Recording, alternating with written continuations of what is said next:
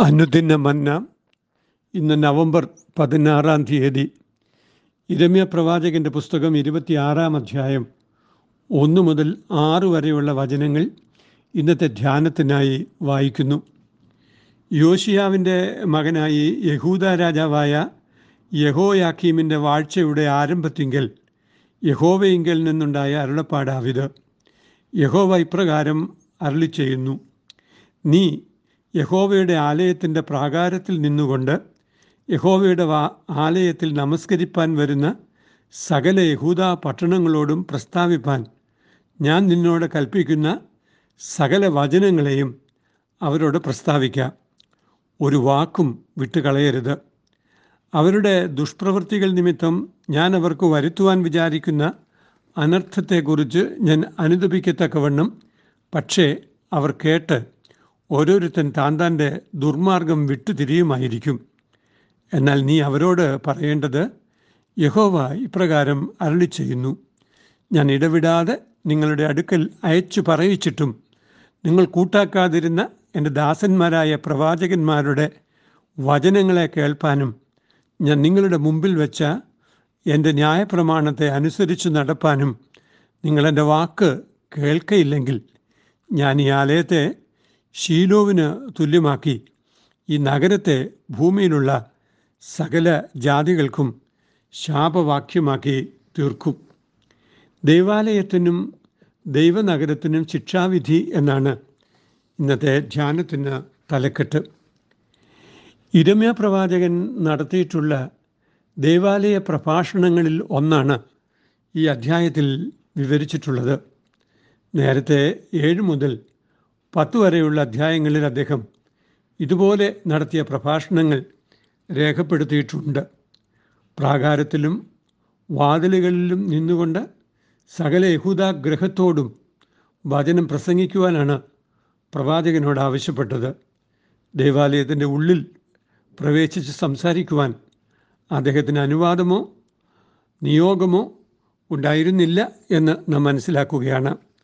എന്നാൽ സകല ജനതയോടും ഈ വചനം അറിയിക്കണം എന്ന് യഹോവ ഇരമ്യാവിനോട് പറഞ്ഞു. യഹോവ അവസരങ്ങൾ നൽകുന്ന ദൈവമാണ് എന്നുള്ളതാണ് ഈ വചനം നമ്മെ ഓർമ്മിപ്പിക്കുന്ന ആദ്യ ചിന്ത. ജനം കേട്ട് അനുദപിക്കുമെങ്കിൽ അവർക്കെതിരെയുള്ള ശിക്ഷാ നടപടികളെക്കുറിച്ച് അനുദപിക്കുവാനും മാറി ചിന്തിക്കുവാനും യഹോവ തയ്യാറാകും എന്ന് ഈ വചനം ഓർമ്മിപ്പിക്കുകയാണ്. മനുഷ്യർ അനുദപിക്കുമ്പോൾ അവരുടെ അനുതാപത്തിന് ചെവി കൊടുക്കുന്ന ഒരു ദൈവത്തെയാണ് വേദപുസ്തകം ചിത്രീകരിക്കുന്നത്.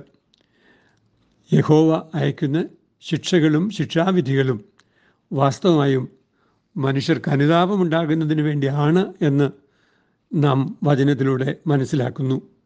ശിക്ഷിച്ച് നശിപ്പിക്കുവാൻ ആഗ്രഹിക്കുന്ന ദൈവമല്ല വീണ്ടെടുത്ത് രൂപാന്തരപ്പെടുത്തുവാൻ ആഗ്രഹിക്കുന്ന ദൈവമാണ്. വേദപുസ്തകത്തിൽ വെളിപ്പെടുന്ന ദൈവം എന്ന് നാം അറിയുകയാണ്. രണ്ടാമത് യഹോവ കൽപ്പിച്ചു നൽകുന്ന അരുളപ്പാടിൽ ഒരു വാക്കും പ്രവാചകൻ വിട്ടുകളയാതെ ജനത്തെ അറിയിക്കണം എന്നാണ് യഹോവ പ്രവാചകനോട് ആവശ്യപ്പെടുന്നത്. അതായത് വചനത്തോട് കൂട്ടിച്ചേർക്കാനോ വചനത്തെ ലഘൂകരിക്കാനോ പ്രവാചകന് അധികാരമില്ല എന്ന് നാം മനസ്സിലാക്കുന്നു. ആവർത്തന പുസ്തകം നാലാം അധ്യായം രണ്ടാം വാക്യത്തിൽ അപ്രകാരം ചെയ്യുന്നവർക്കുള്ള ശിക്ഷാവിധിയെക്കുറിച്ച് വചനം രേഖപ്പെടുത്തുന്നുണ്ട്. മൂന്നാമത് നിരന്തരമായി പ്രവാചകരെ അയച്ച് യഹോവയുടെ വചനം അറിയിച്ചിട്ടും അവ കേട്ട് ജീവിത രൂപാന്തരം വരുത്തുവാൻ ജനം തയ്യാറാകാത്തതിനാൽ അവരുടെ മേൽ വലിയ ന്യായവിധി ഉണ്ടാകും എന്ന് ഉറപ്പിച്ച് പ്രവാചകൻ പറയുകയാണ്. ഏലി പുരോഹിതന്റെ കാലത്ത് ഷീലോവ് വലിയ ദേവാലയ സ്ഥാനമായിരുന്നു എന്ന് നാം അറിയുന്നു. ഷമുവൽ അവിടെയാണല്ലോ വളർന്നത്.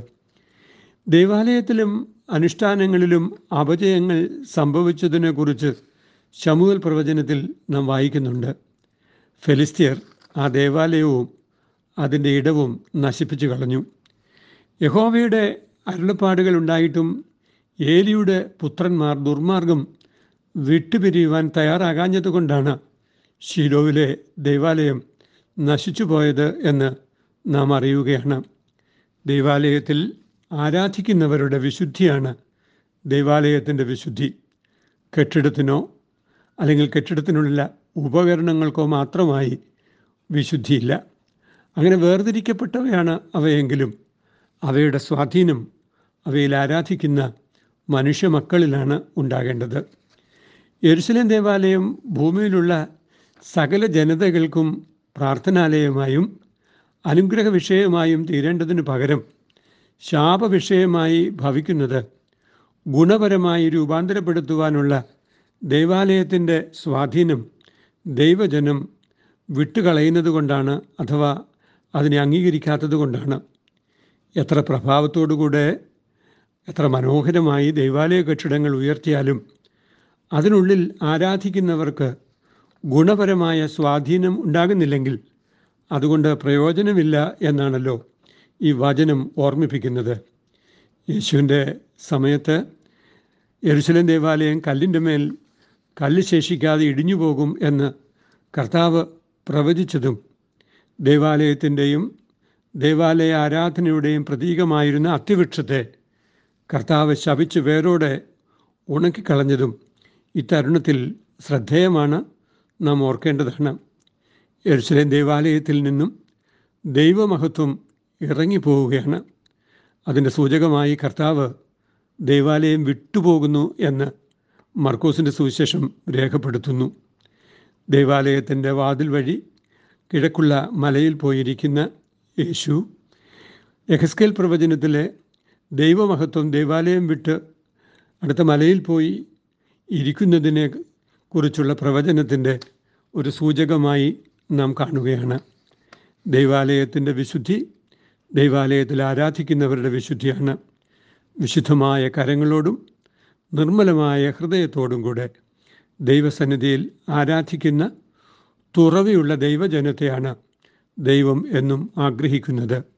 ദൈവത്തിന്റെ വചനം കേട്ട് വചനത്തോട് പ്രതികരിച്ച് ദൈവസന്നിധിയിൽ അനുഗ്രഹീതരായി രൂപാന്തരപ്പെട്ടവരായി ജീവിപ്പാൻ ദൈവം എല്ലാ കാലത്തും ദൈവ മക്കളെക്കുറിച്ച് ആഗ്രഹിക്കുന്നു. കുറവുകളും കുറ്റങ്ങളും ഒക്കെ ഉണ്ടാകാമെങ്കിലും അവ ഏറ്റുപറയുന്ന മനോഭാവമാണ് ദൈവമക്കളുടെ മനോഭാവം എന്ന് തിരുവചനം പഠിപ്പിക്കുമ്പോൾ ഇന്നും നമ്മുടെ ദേവാലയങ്ങളിൽ ഈ മനോഭാവം വളർത്തിയെടുക്കേണ്ടത് അനിവാര്യമാണ് എന്ന് വചനം നമ്മെ പഠിപ്പിക്കുന്നു.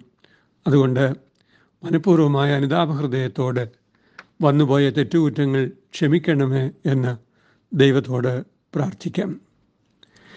തെറ്റുകുറ്റങ്ങളെന്നിൽ വന്നതളവറ്റ നിന്റെ കൃപയാൽ മുറ്റും ക്ഷമിക്കണമേ. അടിയാനെ ഉറ്റു സ്നേഹിപ്പവനേ മുറ്റും ക്ഷമിക്കണമേ. അടിയാനെ ഉറ്റു സ്നേഹിപ്പവനേ. ദൈവമായ കർത്താവെ നിന്റെ സന്നിധിയിൽ ശാന്തതയോടെ ജീവിക്കുന്നതിന് അനുഗ്രഹീതമായ ജീവിത രൂപാന്തരം ഞങ്ങളുടെ ജീവിതങ്ങളിൽ സംഭവിക്കുന്നതിന് ദൈവമേ ഞങ്ങളുടെ ദൈവാലയ ആരാധന ഞങ്ങൾക്ക് മുഖാന്തരമാക്കി തീർക്കണമേ. ദേവാലയത്തിനുള്ള വിശുദ്ധി ദൈവാലയത്തിൽ ആരാധിക്കുന്നവരുടെ മനോഭാവത്തിലും അവരുടെ കൈകളുടെ വിശുദ്ധിയിലുമാണ് അടിസ്ഥാനപ്പെട്ടിരിക്കുന്നത് എന്ന് തിരിച്ചറിയുവാനുള്ള ദൈവകൃപ ഞങ്ങൾക്ക് തന്ന് ഞങ്ങളെ അനുഗ്രഹിക്കണമേ. അമ്മേൻ ഇത് കുവൈറ്റ് സിറ്റി മാർത്തോമ ഇടവകയിൽ നിന്ന് എ ടി സക്രിയ അച്ഛൻ ദൈവം നമ്മെ അനുഗ്രഹിക്കട്ടെ. അമേൻ